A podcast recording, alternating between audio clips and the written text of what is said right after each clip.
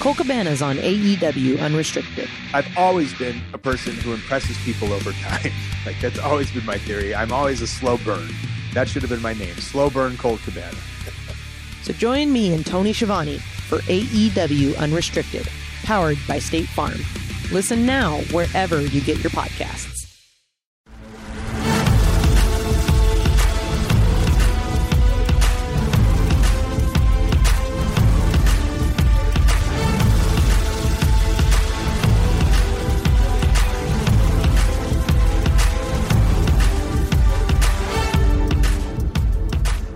Been some window, one to remember, from the 17th of May to the 2nd of September. Players and clubs in the eternal dance, from Italy to Holland to Germany to France, and England too, and Portugal and Spain, as the cogs of motion sprang to life again to begin negotiations, to barter and reason. And this summer, you know it's been swap deal season. And on social too, the ebb and the flow. Fabrizio tweeting, here we go. And we've had graphics and videos and alerts in the app tracking the movements of planes across a map. So let's talk it through the early birds, the ones that went through fast. La Decision number two, Greasy at Barcelona at last, and replacing him, the wonder boy, his feet wreathed in fire. João Felix to Atletico. Now they're dreaming even higher. Ajax's young guns flipped the script because though we knew about FDJ, Matthijs de Ligt kept us guessing until his announcement day. Juve, Paris, Liverpool, United, Barca, Bayern. He pitched himself and black and white and left the others crying. Over to Inter and Conte's at the wheel, picked up Godin and Sensi for a steal, Barella, Lazaro, Alexis, Biraghi, and we're all with you, Big Rom. You're bigger than Cagliari. And to the Gunners who were sold on a winger from France, Pepe to Arsenal, Dino said no chance, but they found some money, and off to London he came. You win some and you lose some. It's a funny old game. But he was the first in the world to break Harry Maguire, a tweet from the States that set United's world on fire, and we waited and waited on delays unplanned, unseen, until it happened. United's number five vindication for Dean. And over in Paris, they come and they go. Rico, Herrera, Rabiot, Abdou Diallo, Timothy Weah, Chris Nkunku, and Drissa Gana Gueye. But it was a saga that dominated the Paris skies, that grabbed all minds, that caught all eyes. Neymar, the saviour, back to Spain. It was on and off and on and off again until the lock slammed shut. He's still PSG's man, but another saga was rumbling in Milan. Mauro Icardi, outcast by Conte, knew at Inter that he wasn't wanted to Juve, to Napoli, to Real, to Rome, until out of nowhere, PSG on loan. And for all the drama, look what he's worth. In Paris, they have one of the best front fours on earth. And what about Gala? It wouldn't be right to pass on what they've done. In many ways, if this was a contest, maybe they'd have won. And Nzonzi's there, Seri too, Emre Mor and Babel now, plus a deadline day haul of Mario Lemina, Andone, and Falcao. I could do this for hours, but I know you'd rather I stop. But I want to quickly touch on Sam's beloved summer of the swap. Areola and Navas swapping camps. Rebic and Silva got the get-go. Danilo Cancelo, Dalbert Biraghi, Cillessen and Neto. So what a summer. Looking back, it's been all sorts of fun. And managers across the plains are stuck with what's been done. And ultimately, as ever, for summer famine, for summer feast, take a breath. The door is shut till January at least. That was good, mate. That was good. I mean, it lasted longer than the transfer window, but it, it was really good, and I'm glad that at least you're still with us. I am just about. Did, did you have any offers during the transfer window? Look, it, it wouldn't be right for me to say. My agent's been sorting things, but ultimately, me and BR agreed a new deal. You know, Oh, very have you? happy with, with what we've done. So, you know, Oh. ranks ranks remains. Oh, now, sweet. that's well, it's good to have you. I mate. tried to swap him to someone week. else, Like- but uh, Sam keeps trying to swap me. he keeps like offering me to like James Richardson on a swap. but unfortunately, they won't have me. no one's Welcome. taking the bait. No one's taking the bait. ladies and gentlemen, to BR Football Ranks, where, as you might have guessed, we're going to be talking the transfer window today. My name is Jack Collins, Prince of Poets, the ball game bard, and I hope that you enjoyed that little ballad to start us off. I am joined once more by the twin pillars that the rank squad is built on. First up, the ruler of the rumours, a tycoon of transfer Twitter, Mr. Dean Jones. Hello, mate. And of course, the oligarch of order, the man who ranks long into every night. It's the rank god, Mr. Sam Tighe. True story. It's uh, it's facts, unfortunately. No fiction on this place. We're mixing it up this week. And before we get on to hot takes, we wanted to give pride of place to a new element of this podcast, a segment that already has its own dedicated social media following. So go on, Dean Jones. To those who didn't hear you last week, why on earth have you brought a melon to the studio? It's time, Jack, for melon of the week. For those of you not watching and just listening, Dean is holding up a melon. Do you want to describe it? Yeah, Tell us a bit melon? about the melon. What- what- this looking week we have the Galia melon. Nice. Um, it's lovely. It's quite a small melon, isn't it? You don't normally see melons quite as small as this when you imagine them. Um, but this yellowy orange melon um, is very beneficial, and I think we should all eat this afterwards because reading about it, it actually has anti-cancer pos- potential. Excellent. Right. Yeah. Huge. I'm so um, we're going to have this because I think out. it could save lives. So everyone go and have a Galia melon. Um, now, for the real deal.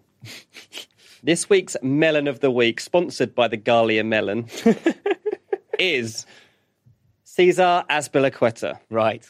Now, it was by pure coincidence that I was at this game to see the display of the first ever melon, but he was minging. It was so, so bad.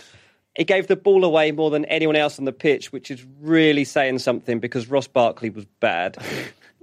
Defensively, he was shocking. Sheffield United literally targeted him pretty much every single attack because he was so vulnerable. Uh, Callum Robinson and Enda Stevens had the time of their lives down that flank. The axis, the Irish axis. Seriously. Um, both goals for Sheffield United came from that side. Kurt Zouma's the one getting all the stick for Chelsea at the moment. And listen, he didn't have a good game. He's not a great footballer. Doesn't give me any security if I'm a Chelsea fan. But Azpilicueta was the worst player on that pitch. He was the worst player anywhere in Europe this weekend. Oh, the man is in absolute freefall, and he will not be playing for, in this Chelsea team for much longer. Congratulations, Cesar Azpilicueta, the melon of the week. The inaugural melon of the week. Cesar Dave Apiliqu- Azpilicueta. So congratulations, Yes. Dave. Do we deliver this to him, or do I just You can write now? on it and, uh, and and deliver it to his house. I think. If you write on each melon who the melon of the week was, and we can put Take together a, picture. kind of row. Collage. Yeah, that'd be good. A rotten melon corner. No, we'll take a picture. we won't keep the actual melons. Right, that's throw enough. We're the going to hot take. Can I just say that's quite quite harsh from Dean? I thought I thought personally Sergio Ramos should be melon of the week this week. And did you have a nomination? I didn't actually bring a nomination for melon of the week. Look, This this isn't a I had demo- to this decide. isn't a Do I do it on just one-off mistakes? Do I put Koulibaly? Do I pick Zouma? Do I pick Ramos? No, I've picked someone who was just shocking start to finish. Okay, I think it's you know look this isn't a democracy. Dean No, picks the melon of the week no and that's how it goes. this. You can suggest things. Dean will look at suggestions, but ultimately he gets the call. Yeah. Right, Sam. Dean led that bit. Do you want to start us off with hot takes instead? Oh, I'm Mix not- things up. I'm not prepared to No, start. you're not. Um, okay, let's uh, let's let's push me into action. Okay, hot take. Real Madrid's biggest problem is not Gareth Bale, is not their new signings. It is their manager Zinedine Zidane. Right. August, Richard Fitzpatrick writes an article for BR on Real Madrid, their summer, and Zidane's plan. He speaks to Madrid journalists from El Mundo, Diario AS, all those guys. What's the feeling within the walls of the Bernabeu? And the feeling is Zidane is not happy with the signings he's been given. He hates Gareth Bale. He wants Paul Pogba, and he's not very happy with the team. So he wants to stick with the old guard. Now that led him to one of the worst pre-seasons anyone has literally ever seen. So then, from between trying to discard about 300 million euros worth of talent from the off based on nothing, and actively trying to put a boarding card to China in Gareth Bale's hand and wave goodbye, I think he might have got a few things wrong. Just a couple. And the first few or three La Liga games of the season, I think, have very much proved him wrong. I think his narrative over the summer of these players don't help my 11 and I want Gareth Bale out, I think it's been proven to be complete bollocks, basically. So we go to the Celta Vigo game in the first week. Who's, who, who sets up the first goal? Gareth Bale. That leads into a 3 1 win. Who scores the two goals against Villarreal this weekend to get them a draw? Gareth Bale. Whose clever flick is it that opens up the first goal? Luka Jovic, who bottles up wing wizard Samuel Chukwueze in a way that most fullbacks simply cannot. New signing, Ferland Mendy, and then we flip the coin. Who cost a goal? Sergio Ramos, obviously. Who squandered every good position and every one-on-one opportunity? Lucas Vazquez, the cat who is surely out of lives at this point. That's- He's not though, is he? This is the problem. He's going to be there forever. that's the thing. And if Vazquez is out of lives, I think Zidane's about seven down of his nine, right? I think there needs to be some serious introspection from him over the course of the international break. I think he needs to assess what he's got, what has happened, and come to the conclusions that quite a few other people have already come to. He's played three different formations uh, over the course of the first three games. He's chopped and changed the systems. He's thrown players in. I don't think he knows what he's doing with this squad. The squad is good. Like It's really it's very, very good. And if this manager can't get the best out of it, maybe you need to look somewhere else. Like he he's under so much pressure. He might be being bailed out a little bit by the fact that Ernesto Valverde has had a really rocky start to the season with Barcelona as well. And look, maybe A Zidane can less, say, in fact. and maybe Zidane can say, ah, when Hazard's back, it'll be fine. Maybe, but man, this has been going on since he got reappointed. It, it's it's rudderless, and it's really concerning at this point. Dean, is there anything? I, I have nothing to say which would, would argue with this. Like, I don't think Zidane's doing a very good job. He's not doing a good job. And if I was him, to be honest, I'd be slightly concerned that Mourinho didn't get another job over the summer because I think it's only a matter of time before there's stories again about Mourinho starting to fancy that job and that Zidane's running out of time because Real Madrid can't stick by him. Like, obviously, they want to, and they thought that this was going to be the way to reintegrate everyone and get everybody happy again. It just hasn't worked like like it did the first time around. And Mourinho might be a different character next time he comes back. He seems a bit happier. He's in the Sky Sports studio over here in England, and he seems a bit more relaxed. He seems rejuvenated a little bit. And I He think he might have a fresh He outlook. needed a timeout, He needed the he? timeout. I think you know he did an interview the other day talking about how he how much he misses it, and I think he probably realizes just how good he's had it and how difficult it is to get these jobs. And I think that next time around, he's really going to get the bit between his teeth, and um, Madrid will probably want him when it, when it comes around. So let's just see what happens after the international break, because I think a couple of bad results once Hazard's back in the team and Zidane's in trouble. Right, Dean, what have you got for me? Sadio Mane was fuming. He was weekend. angry, wasn't he? He was angry, man. Um, Mo Salah not passing to him apparently, but here's the thing: Sadio Mane has become just as selfish as Mo Salah, possibly even more selfish over the last year or so.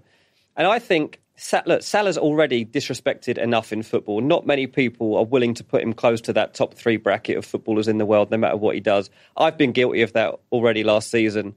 He doesn't need his own teammates picking up on his flaws here. There are so many times, though, when Mane himself is in positions when he should pass, but he shoots. This is just the type of players they are. And if anyone should understand what's going through Salah's brain, it is Sadio Mane. Also, let's look at the number of assists that these two players are producing. Over this season and last season, Salah has 15 assists. Mane's got six. That's not the sign of an unselfish player, unless everybody's missing the chances that he's teeing up for them. And Mane only got one last year, didn't he? Yeah, I mean, I think he got one, two? two, maybe, yeah. But ultimately, like, that doesn't speak greatly for him. Look at the overall picture from Saturday as well when he was so angry. Salah had more key passes, created more big chances. He got an assist. But Mane is always good. To be fair, his assist he didn't mean to give. Probably not, but he still created that chance. He still made that burst. Firmino takes it off his toes. Well, he cuts inside though, and that's this is the thing with Salah is that he makes these openings for himself most of the time. He works so hard for them. It's kind of up to him what he does for, for them. And the situation that Mane is picking him up on at three 0 up, of course, Mo Salah's going to try and get a goal. yeah, want to be on the score sheet. He wants to be on the score sheet. And the reason Mane is so mad is because he wanted to be on the score sheet again as well. Mm-hmm. So it, it's kind of a situation whereby he, sh- if anyone should understand him, it is Sadio Mane. And also, Mo Salah wants to win the Ballon d'Or at some point. If that's going to happen, he's going to have to be more selfish because Cristiano Ronaldo didn't get to the stage he is by picking out passes every time he saw one. He saw them by creating chances and then eating them up himself. So, Sadio Mane, just deal with it, mate. to take to take this on a notch as well, because the assist tally sometimes can be a little bit deceptive in that okay, you need a chance to be finished. Totally. Um, so sometimes people might say, well, that's not a fair comparison. Then you, you take an advanced metric like expected assists, which is similar to expected goals in the- assists. in but for assists. So the quality or number of chances that you create should result in approximately this many assists. Aye. Sometimes the level is different. Salah last season 9.34 expected assists, Mane 4.47. So he's exactly almost exactly half Half the amount. right? Which is which is basically where we are. I mean, my take on it is that forwards are inherently selfish, and that's fine. Yep. If you're two 0 up, cruising, you've got Virgil Van Dijk at the back, so you ain't losing. Try and get your goal bonus. You did a poem. I'm so gassed. Rubbing off, man. I think um, You've got to get your goal bonus. my take on it is just is like if I was a Liverpool fan, I'd be absolutely over the moon to see this kind of thing. And like a lot of people would be like, "Oh, it's ro- like dressing room kind of at each other, Yeah, I'd be absolutely over the moon that players are trying to score that badly and they want it so much and they're so self like selfish and in that regard, not in a negative way, that they're trying to get on the score sheet as much as possible. At 3 0 up. He's that angry at 3 0 up Yeah, because that's true. That's a brilliant sign. One of my Liverpool friends, though, texted me and he said, I hope that Mane's um, tantrum actually brings Salah down a peg or two. And because for some reason he's now got this godlike status, he thinks we need him to. He needs to be carried on his shoulders every game. We need him to deliver all these goals. It's not the case. He was still good. We used to score more goals when he was less selfish. Um, I'm not sure that. Yeah, no, I don't know that's if I not for me. I don't know if I agree with And that's a. Liverpool fan who loves Mo Salah until right now. I, thought, I, mean- I think mean- that's a weird take. Yeah, Ma- I mean Sadio Mane was was the guy that actually carried them through last season Yeah, in the agreed. second half. He scored a, a hell of a lot of goals in the Premier League to to keep the title challenge alive. Scored some crucial ones by Munich in the Champions League and came up good with the. He won the penalty in the in the final. Like They've just got the yeah, perfect mix know. up there, Don't and it's funny that the first time it's been rattled is by themselves. Yeah, I, I don't think I don't think it's anything to worry about if you were a Liverpool fan. I think the team's falling apart, and that's that. Oh, yeah, Yeah, Klopp. Klopp at the end of the game just said everyone needs to calm down a bit. I agree, Jurgen. I, I don't. I think they should want that. I think that's the of. No, he- oh, he meant the fans. He meant Oh, fans yeah, and hysteria. yeah. Oh, absolutely. Right. Okay. As ever, we let you decide the third hot take for today in the poll, and we asked you which deadline day transfer you wanted us to discuss. Before I tell you results, though, I've got to make a quick apology for not including Falcao to Galatasaray in here. I saw the video of him arriving to 25,000 fans the night before, and I figured that was his unveiling, but that was just him arriving. Yeah, it wasn't it? I didn't realise that, so I just missed it. It just turns out Gala fans are well incredible and vocal. Yeah, and that was proud. just him coming to discuss terms. so He so came for a coffee. That's why that's why Falcao to Galatasaray wasn't in the poll. That said, the winner of the poll by one percent in an incredibly tight race was Ante Rebic, who joined AC Milan from Eintracht Frankfurt, just beating out Henrik Mkhitaryan to Roma. Sam, I'm going to let you start here because I know that Rebic is a player that you adore. So where does he fit in at? Giampaolo's AC Milan? Sorry, Adore is strong. I do really like him though. And don't ask me where players fit in at Milan. Jeez. So after last week's rant about them being incredibly knee jerk, they did indeed change up their formation and they won, fair enough, but it's mostly because they played the good players. Um, so really projecting where Right, players end up. Milan, uh, projecting Milan is like impossible, and let, let's not bother at the moment. However, you can just say that Rebic is a very good player. He brings a lot of qualities. He plays on the wing or as a forward He's or as a second striker. So he plays about four positions. He's extremely aggressive. I think he has the right kind of mentality. He scores, he assists, he runs powerfully. I saw earlier in the summer that he was uh, linked to Atletico Madrid, and I thought he'd be a really, really good Diego Simeone player. So I think a player like that you can't really go wrong with. And see, they've they've ended up. Is it was it, is it Andre Silva swap deal? Andre Silva's gone the other way as a loan. Yeah. I think they're both loans. Swap loan. Well, Rebic has got a fee, a fee agreed as well. Yeah, yeah. I think it's like 25 million euros, which is actually pretty good. Um, I, I like this deal for Milan much more than I like it for Frankfurt. And I'm like, irrespective of sort of system and how it fits, because you don't know, Rebic is a good player, and I think he can fulfill a role. Don't know what it is yet, but do well. And Silva's got a point to prove, I think, and in a Frankfurt side that have obviously lacked forwards since they sold both of their forwards from last year. Yeah, and yeah, they've they've they've As had Dost to, has come in. they've had to replace a few people. So Paciencia is still there, but it, it's one I'd be really sad if I was a Frankfurt fan watching that fall apart. Like you've got these three brilliant forward players, and just one by one off they go. and you're Picked like, off. No. very sad. It's Oh, I like sorry. this though. For Milan, I like this. I think Yeah, it's having good someone that versatile who can play across basically the well, if they're going to change that, don't they? formation every week, mate, Yeah. they're going to need players that play everywhere. Yeah. he's he's exciting. Yeah, I'm it's- for Rebic. It's a ni- it's a nice signing. I'm I'm I'm a fan. There's a fair bit went down on deadline day that raised my eyebrows for the wrong reasons, but Rebic, nice. That wasn't one of them. Right. Well, that is all for hot takes, which will lead us on to this week's big rankings, which will come up after the break. Stick with us. Welcome back to BR Football Ranks, where it is time for this week's big ranking. And today we're going to talk about the five biggest takeaways from the transfer window as a whole. And for that, there's only one man for the job the rank god, Sam Tighe. I hand over to a power superior to my own. Off you go, Sam. Five biggest takeaways. Okay, so just for reference as well, there's uh, five biggest winners and five biggest losers written article on the BR app and the website from myself. So I, we stayed we strayed away from that theme uh, to try and freshen it up a little bit and maybe take a more overarching look at the window. But check that if you can. And if you find your team in the wrong section, go ahead and give me abuse. I know that I'm very big in Paris right now, uh, very popular in Manchester and also West London. Huge fans of mine. Anyway, into the takes. The, first up, Serie A went mad. Yeah, it did. Wow, the craziest window I think I've In a good way. I think I've ever seen. Well, I don't know, man. Let's let's let's read It's through it. interesting, at least. Let's read through it, and then we'll see if they've actually Okay. come out in a good way. So you already know about Inter arming themselves uh, for a title challenge. And the headline news, of course, is Icardi moving to PSG on deadline day. You know about Juventus trying to sell Dybala, actually selling Moise Kean, for some reason swapping Cancelo for Danilo. Idiots. But let's mate. look a bit further down because this is kind of beyond belief. Henrik Mkhitaryan and Chris Smalling joined Roma.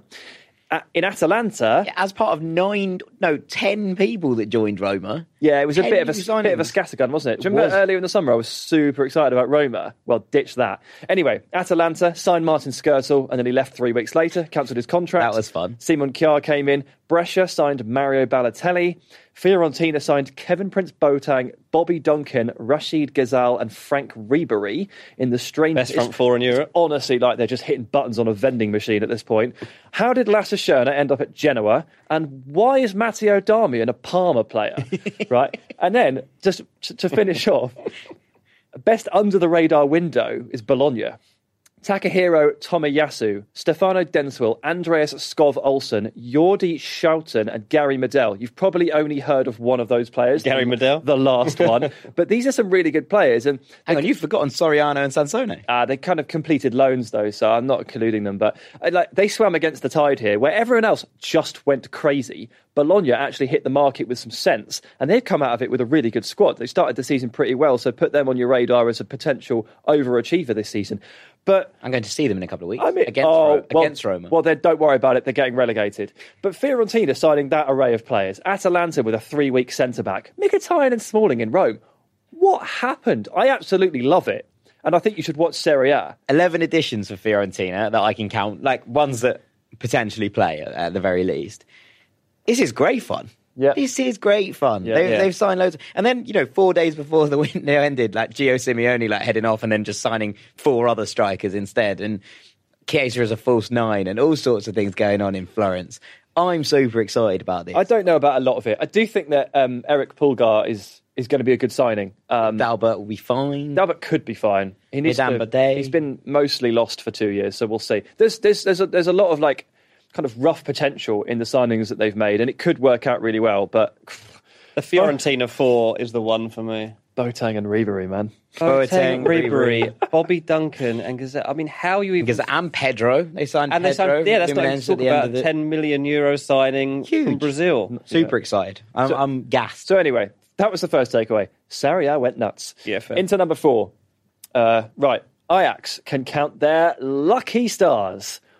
I can't believe this has happened. Eh, Who who genuinely went into this window thinking that Ajax were only going to lose three starters? Me, So they were. Shut up. I wrote a piece on it. So there were three. There were Frenkie De Jong. Hard to find.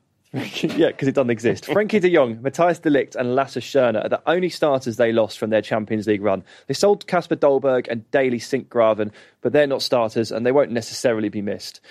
But the following Oh, do you players. remember when Kasper Dolberg was going to be one of the greatest strikers in Europe? I do, might. I do, play? I do. I'm really, really excited of, for him couple as well. of seasons ago, really bad. But the following players still represent Ajax somehow: Hakim Ziyech, Donny van der Beek, Andre Onana, Noussair Mazraoui, Nicolas Tagliafico, David Neres. How the hell have they done that?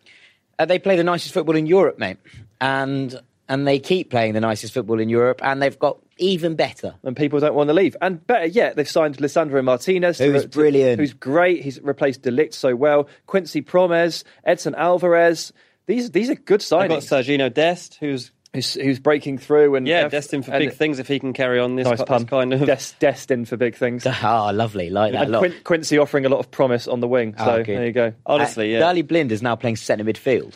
Well, Lisandro Martinez had a little spell in midfield at one point, which is um, he's definitely Erik Ten Hag, the coach, is definitely trying new things. Under underrated shout for coach of the year and wasn't given enough uh, credit. yeah, I think so. It's a tough, it's a tough shortlist, isn't it? When you've got the three, the three Premier League guns there, and you've got Liverpool winning the Champions League, Pochettino reaching a final, and Yeah. Pep Guardiola. he won a double and did. got to a Champions League semi. No, Like, no, what no. more I'm- can you do? It's just, it's just. You're just competing it's with probably a reputation thing. a monster, And aren't it's, I, I personally would have had him in over Pochettino, Agreed. Um, but I don't think they judge it in the same way we might. no, maybe not. I'm But- just excited because they're still playing really nice football and they're still playing really good I think stuff. they can and still. I think we could go yeah, again. they're not going off the radar like we presumed they would have to do this complete Yeah. rebuild, and actually they don't. They're, And gonna, they're missing Frenkie. You can see in the early missing him, steps yeah. that they're still trying to figure that out. That's and, fair. and, and when you've lost You would Frenkie, and Schöne, then that's that's actually a bit of both, isn't it? Because Schöne, the, the sort of the, the, the, the elder statesman in there holding it together, and, and, and Frenkie just completely dictating. They're going to need some time to get over this. I can't believe That's- Ziyech that's stayed all with right. them, to be honest. Like that was the one I was like,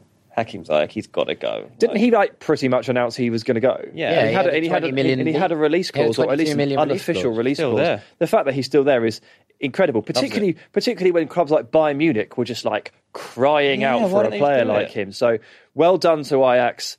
I think you can Back count- on the bandwagon. Let's yeah, get yeah, let's yeah. get on get it the shirts on order. Off we go. Off we go. I'm just right. sticking with that nice black and gold on from Yeah, last year. good one, that. Yeah, very nice. Okay, into the next one. Man United don't have enough players. What a take. Go on then. So, Man United are, they look. To They're a football club. They, I thought you were going to say Man United are a football club. based in England. Um, I think they did about 50% of what they were supposed to do this summer. Um, and potentially in the wrong order. They are the student who wrote their assignment, their laptop crashed, they lost half their work, and they went, Well, not writing it again, and turned in a half finished copy, speaking from experience here. Um, No, it's like they got halfway through the essay, or they wrote most of it and then cut half of it, and then we're Didn't like, oh, we again. didn't need to write any more. It's just now much more paired. we'll be fine. yeah. didn't fancy That'll it. get me enough marks. So you take, like, the incomings. I'm not about to sit here and go, Harry Maguire was too much money. Aaron Wan-Bissaka, questions about his attacking prowess. Like, we've done good, that. We've, we've, good, good additions. We've done that. Full stop. Overpriced, but f- fine, fine. The three additions they've made, fine. Dan James is already looking like a bit of a bargain, to be fair. But you take the business as a whole. I was about to do a circle with my hands, then I don't know what I'm doing. Take the business as a whole. Looks like a melon. incomings, outgoings, and the squad size that it leaves them with. All of the outgoings, the exits, Chris Smalling, Matteo Darmian, Antonio Valencia, Alexis Sanchez, Romelu Lukaku, Herrera, they couldn't stop. On an individual basis, they're all justified. yeah. But then you kind of leave yourself in a situation where your forward line is essentially Rashford, Martial, and Greenwood. When one of like none of them have ever been consistent at senior level. Greenwood hasn't played at, at senior level, but Martial and We Rashford. can't knock him. No, yeah, Ma- Rashford and Martial have never maintained consistency over the course of a season. They've never And- been given the and, season, and to be both fair. of them have have also have a minor injury list. So you're already stretching yourself a little bit thin. And against Southampton at the weekend, Martial was injured, and you know he's bringing on Matic off the bench, Greenwood for sort of ten minutes or so. You're already in a position where you're like, you're basically the richest club in the world. You didn't need to do this. Mm. I understand why you've you've you've removed Lukaku and particularly Sanchez from the situation. I understand the culture sh- shift that Ole Gunnar Solskjaer is trying to preside over, but you didn't do enough in the first bit, the incomings, to justify all of those outgoings. So my take on it is that Ollie's done a brilliant job of cutting the fat from the squad. Yeah. but he's like basically left himself with no food. Yeah. like, Yeah. he's he's cut really well, and a lot of a lot of this rebuild was always going to be getting rid of not the dead wood, if you will, but the players that weren't doing what he needed them to do, and that was always the kind of plan, the overarching master plan. It seemed from from when he came in, getting more youth through, getting younger players in, hunger, a desire, people mm-hmm. that wanted to play for the shirt. Yeah. But he's just left them too thin, and and while it's you know, while there are massive opportunities here for Tai Chong, Andreas Pereira, Greenwood, Angel Gomes, Danny James, even they're Yeah. huge opportunities for those players, and and that's maybe a good thing for you know it's great for them, but also fans wanting to see academy products brought through.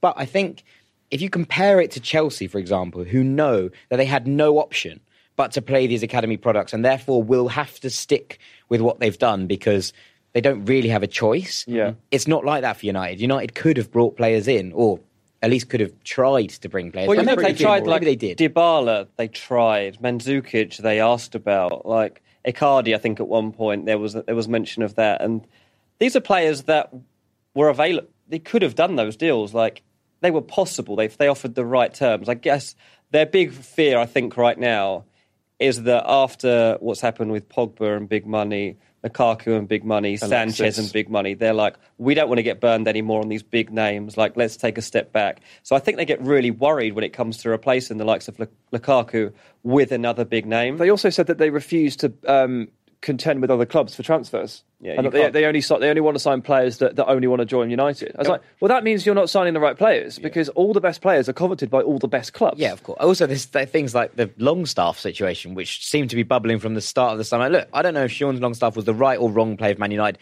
That doesn't really matter. The point was that it didn't get done. I don't think there was even that much in it, to be honest with you. It from seems what I like, was told. but you know, that was the one thing that was constantly linked mm, from it day was, one yeah. charity. They're going to sign Sean Longstaff. They're going to sign I Sean think that was Newcastle trying to get rid of him. Probably, I don't know. He's, he's, he's very good. They shouldn't be trying to get rid of him. But it brings us on to another point where you know we talk about uh, the attack is, is short-handed. Central midfield, Pogba McTominay has started the first three games. Yeah. And off the bench, you've got the options of Andres Pereira.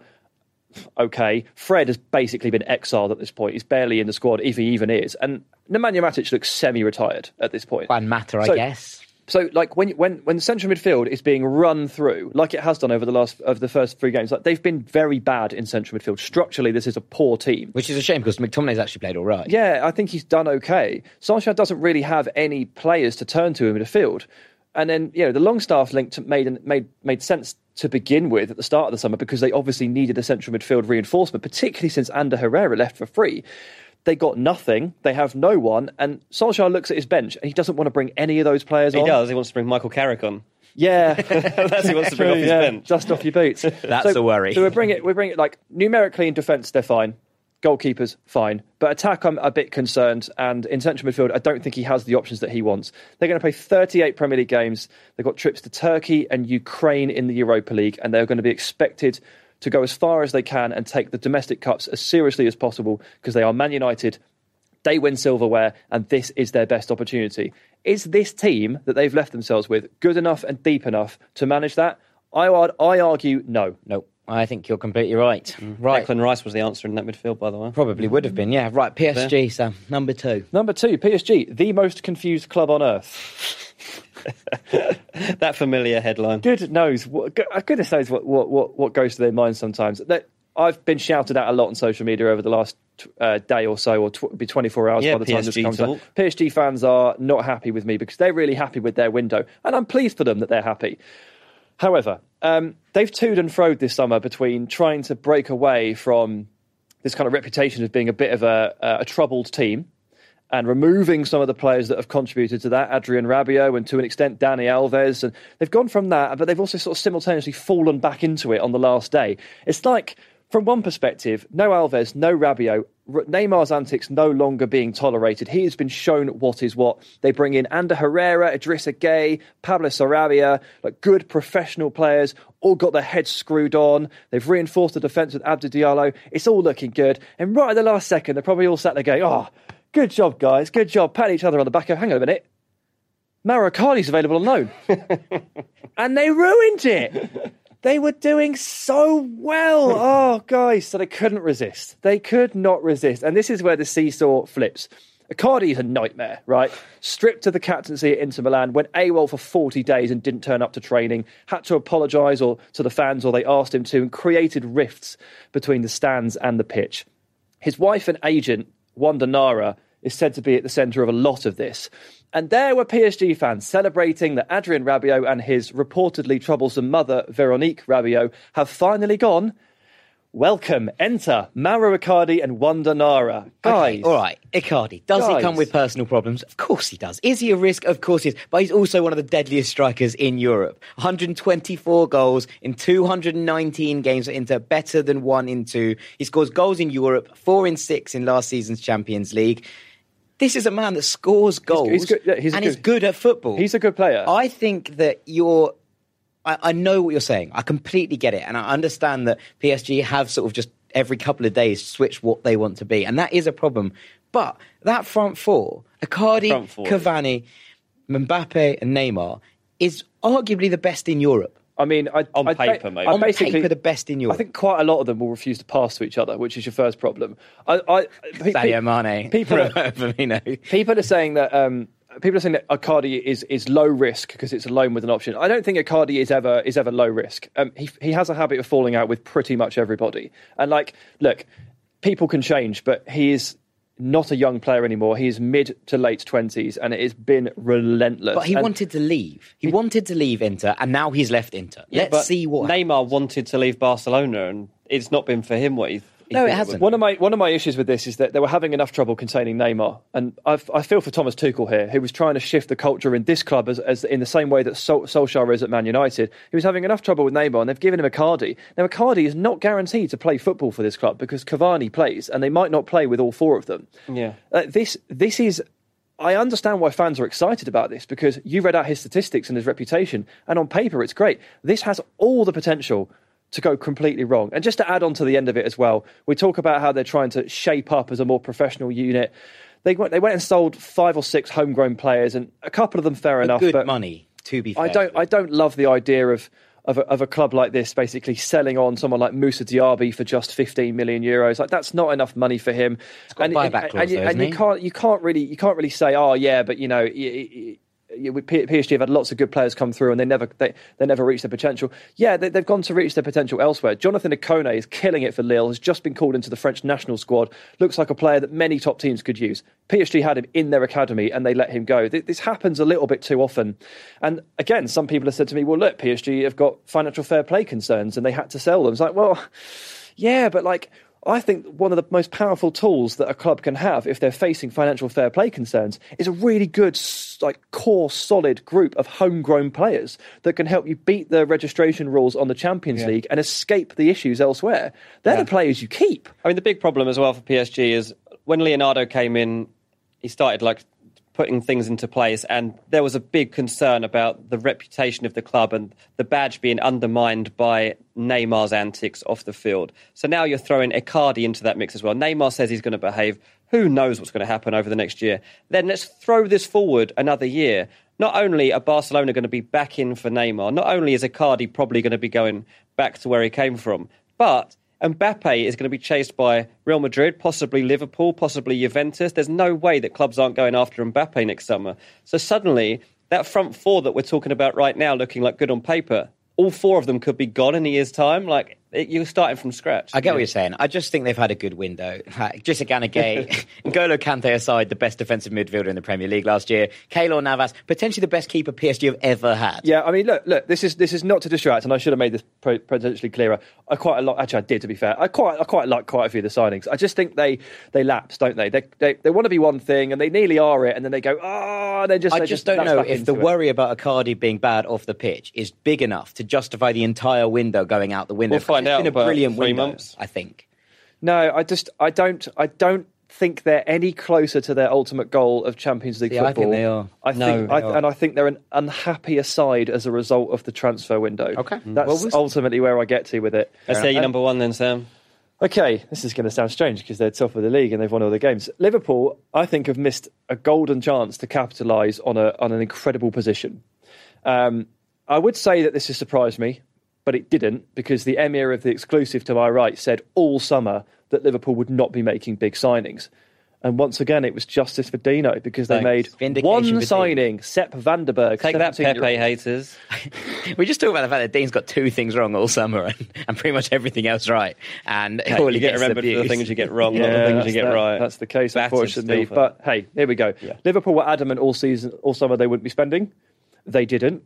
I think I was adamant all summer that they should be spending, and they would be foolish Yeah. not to. And here's where I am. This is the time to strike. This is when you have the. This is the ultimate. Iron oppo- is hot. This is the ultimate opportunity to attract the world's best players. This is how Chelsea got Eden Hazard in 2012. He joined the reigning European champions above all every other club that wanted him with a weird tweet. with a weird tweet. And so basically, everyone wants to join the reigning European champions. Unfortunately for everyone, the European champions don't want you to join them. I think they've played chicken with the fitness of Salah and Mane for a long time. At least a year, maybe a little bit longer. And I think they've been pretty fortunate with the durability of these players over the course of the last year and a half. I really feel like they could have used another attacking midfield winger striker body, someone that can play all of those roles. And I know Oxlade Chamberlain is back, but the early signs are that he's got quite a lot of catching up to do in terms of sharpness, and that's completely fine. Yeah, also he's But- playing as an eight. He's playing. He's played all over. He's played on the wing as well, and it, it, look, it's it's going to come for him. He's been out for a long time, but again, you start to look to the market and you think, well, okay, fine. Is there a good case for, for, for them to sign anyone? Timo Werner was right there. He was available. He The was aforementioned Hakim he, Ziyech. he was refusing to sign a contract, and he, he- weekend, and he? has he has now signed one because well, Bayern pulled out and Liverpool didn't sign him, but he was right there. Like they, I really feel like this was an opportunity to get at least one player and try to keep this side a little bit fresh. Because as we've seen, and this is this is a stretch. I'm not saying this is going to happen, but as we've seen with Real Madrid, things can get stale, and you have to work very hard to stay on top of this we, we saw on, on British television Rio Ferdinand talking this weekend about the need to freshen up a dressing room and how you, even in training you need to bring in a new face and a new body which helps everybody else up their game. Now I'm not accusing Liverpool of falling flat or sitting slack because they've been very good, but the depth has all, the depth issue on the wings and up front has always concerned me. I feel like this was the perfect time to pick one player that they liked. And it's not as if they're not interested because they tried to sign Nabil Fekir last summer and pulled out due to medical concerns. There was a player there for them. They could have really used him, and they've decided just no.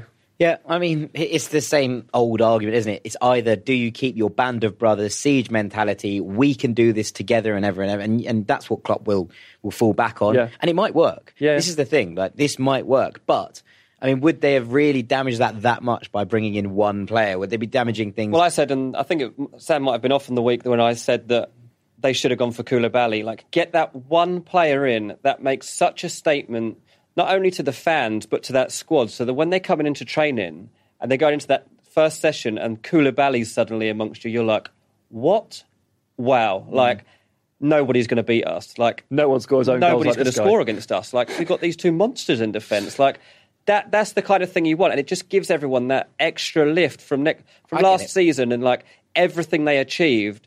Like that. That feeling can only fade unless you bring something else into the equation, and they didn't. do Liverpool fans will point to Joel Matip, who's criminally underrated, I think, Yeah, yeah, by, think by a lot of players, and they will point to Joe Gomez as an up and coming centre half. And I completely get what you're saying. It's just, I guess it all comes back to, and the question it continually comes back to is, is the kind of siege mentality better served by having players that are playing above their station by being part of this squad and part of Klopp's kind of little army of brothers mm. that are all fighting for each other and fighting to be the best? And and maybe that will be the what actually proves to be the moment for them this year. Maybe, maybe, maybe. I, Maybe not. let's- Let's draw a parallel to Man City here, and these there are they are different approaches, and you have to respect that. But Man City this summer, having won the treble, said, right, do we have even a hint of a weakness anywhere?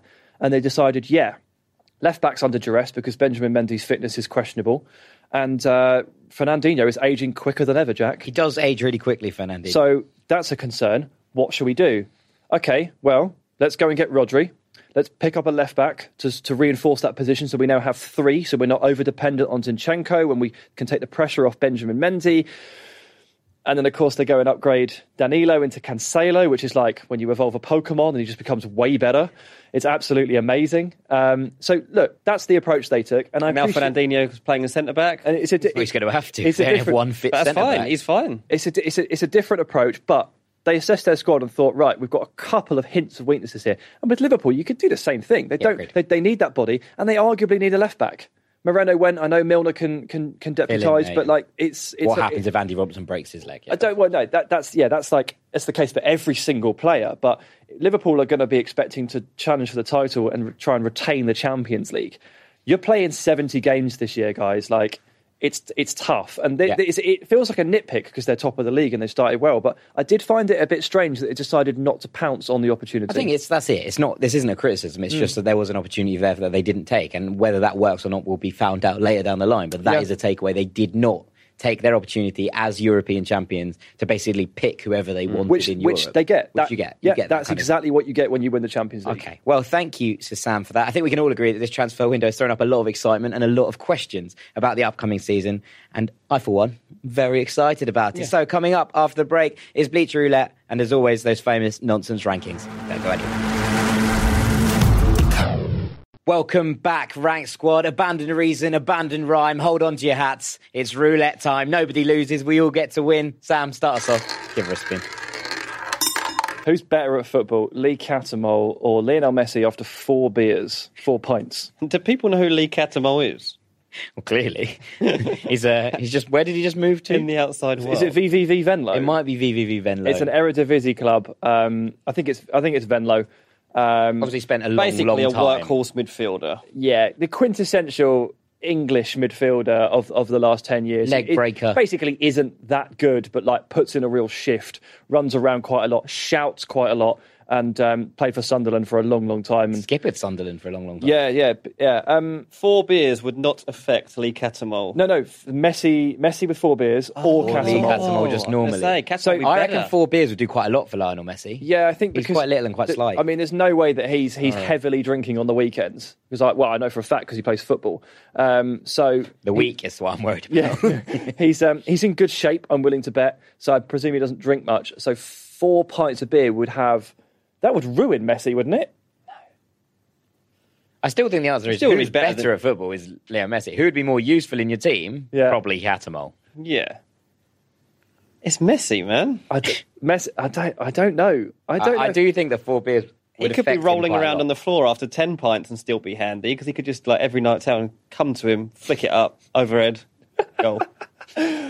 I'm tempted. I just don't think I would really want Lee Cattermole in my team. even even if it was just no one or the Sunderland legend. I'll have you know. Yeah. I think Messi, I, I I think Messi's too inebriated after four, and um, Cattermole. He does go for nights out, though, doesn't he? You see him out with Suarez. He was pretty wrecked on a night out with Suarez and Ibiza at one point during the summer. and was he any good at football? Probably though. I bet they were playing in the pool after, like, you know. How do you play football? the I'm pool? still going for Messi. Either side, you ping it over. I I'm still going Messi.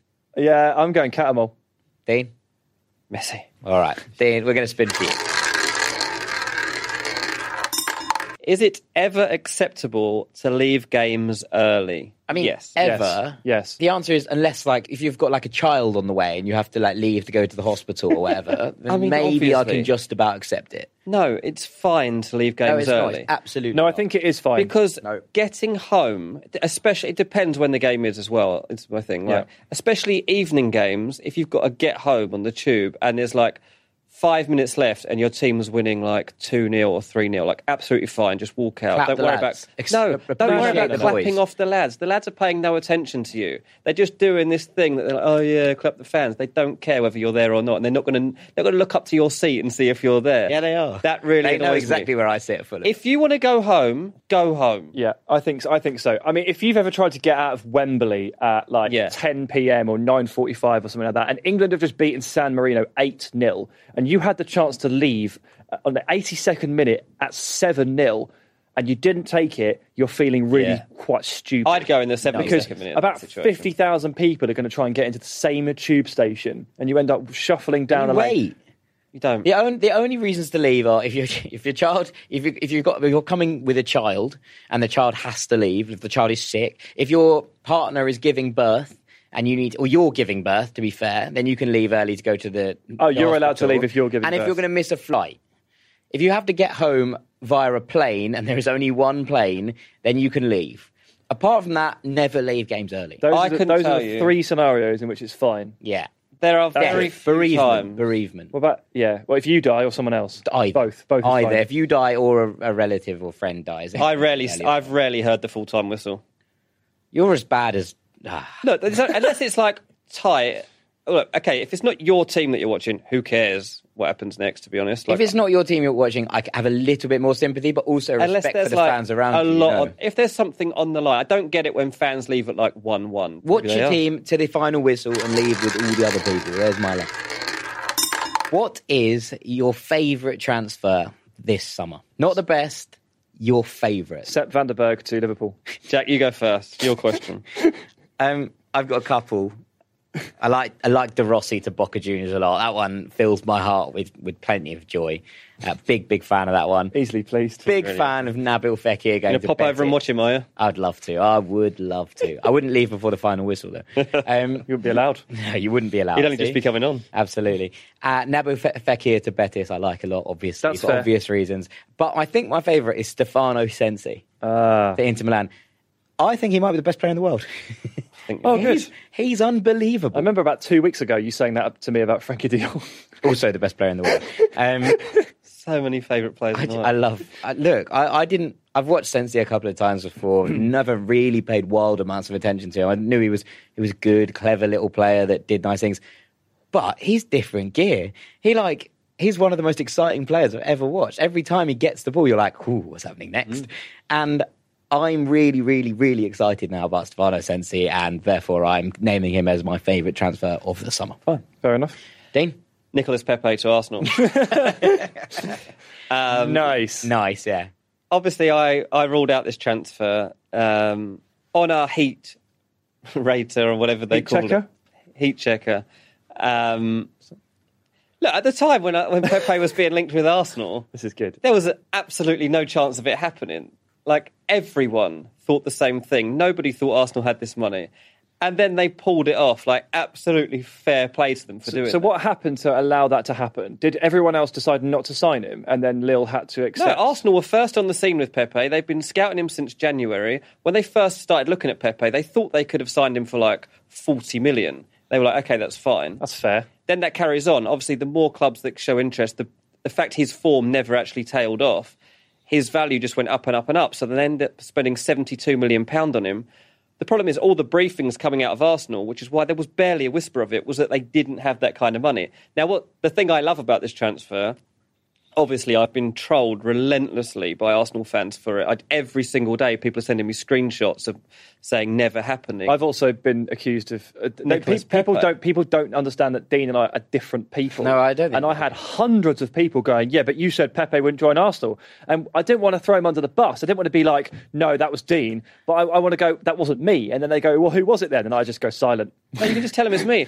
Because the thing is, I'm happy that Arsenal got Pepe. I want to watch him. And we said in one of our first shows, I reckon, like, probably the first two months certainly of us of us going on out with this podcast, that you should watch Nicolas Pepe, that he was going to be one of the big transfers of this summer. Nobody else was really Yeah, you were saying that. yeah, and we was you know we were like what someone is going to get hold of this player. He's going to be the hottest thing in the transfer market this summer, and he's made a seventy-two million pound move.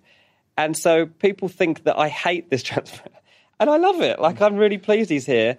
And look, he's not actually going to do that well. I just think he's a really exciting player. He's not got the end product at the moment to be worth that kind of money. Yeah, it's going to take him some time And to Arsenal adjust. fans that are trolling me at the moment are kind of trolling themselves because you're going to be really disappointed at the end of the season when he's got like pretty Six- bad numbers. Six, six goals, including a brace at home to Norwich. Anyway, love the transfer. Jeez. Right, what's your favourite transfer of the window, Sam? Jonjoe Kenny to Schalke on loan. Just ridiculous. I just, Jonjoe Kenny to Schalke. just ridiculous. Like when that happened, I thought, no, I've misread that for sure. But actually, he scored at the weekend in a three 0 victory for Schalke over Hertha Berlin. Out front. Uh, no, no, no, no. It was a belter as well. Um, I liked Haller to West Ham. Haller, I've got a soft spot for Haller after the Frankfurt uh, story last season, and him and Jovic as a, as a pair, I really liked. And when West Ham signed him, I thought, wow, you've been looking for a striker for like five years, and you've actually found one now. Like, well done. Um, Ismaila Sarr is a player I love, and I'm happy to see him in the Premier League, although he hasn't played any minutes yet. And then, from a personal perspective, Darwin Machis back to Granada for the second act. He's probably the best player in the Liga. So Him, or it's, it's a toss up between him and Andre Frank Zambo Anguissa, Yeah. who came on and dominated mid, uh, midfield against Madrid at the But weekend. yeah, for some reason I support Granada. Uh, we got a big win at the weekend, 3 0 away to Espanyol. Darwin Machis was uh, absolutely super. Best player on the pitch, yeah. wasn't he? Yeah. Three assists or three hockey assists. Uh, yes. Um, so fair play to him.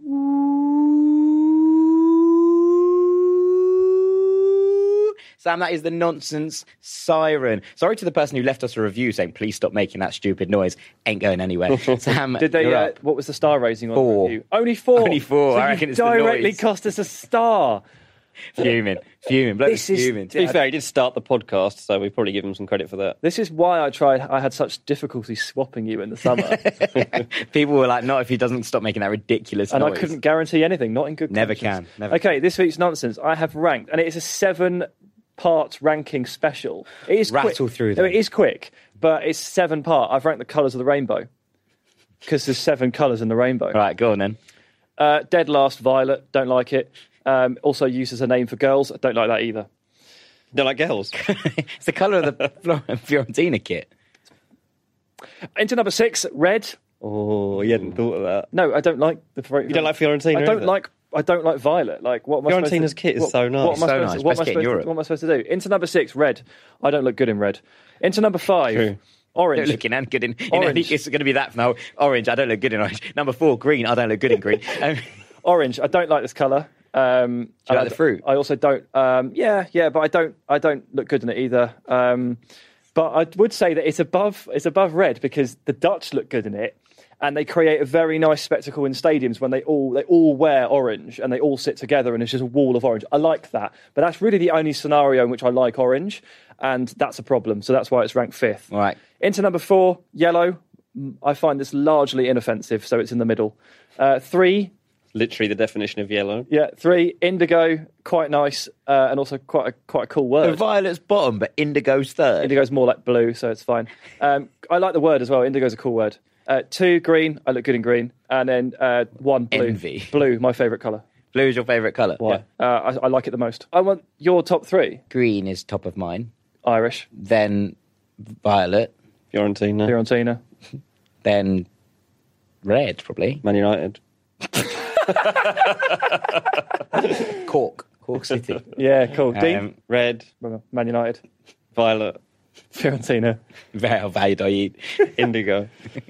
Good choice on third. Good choice on third. Right. Chaos, ladies and gentlemen. Pure, unbridled chaos. That's us all wrapped for this week. And all that's left for me to do is say thank you so much to these two fellas the power, the engines, the cutting edge of BR football. Dean Jones and Sam Tighe. Cheers. I have been Jack Collins. Thank you so much for listening. We've got one last request for you. Get your phone out. Send a mate who'd like this podcast a text or a Viber or a WhatsApp and tell them to have a listen, subscribe, and join the Rank Squad. We're on Spotify, we're on Apple, we're on Stitcher, we're on YouTube, we're on Google Podcasts, you name it, we're there. So we'd massively appreciate it if you could keep us growing, keep telling your friends, and we want people in the Rank Squad. Or just you take your like. friend's phone and subscribe. Yeah, do whatever not you like, basically. But we reckon if you like them, then we'll probably like them as well, and they'll probably like us. So, you know, that's a that's a good way of That's doing fair. that. So if you all just invite someone along, then we can all, you know, continue to, to have fun and, and make more podcasts and all that kind of thing. So, melon of the week suggestions go straight to Dean Jones, mm-hmm. and thank you as ever for all your suggestions for roulette and for the poll. Keep them coming. Big love to the rank squad. We'll see you next week. Peace.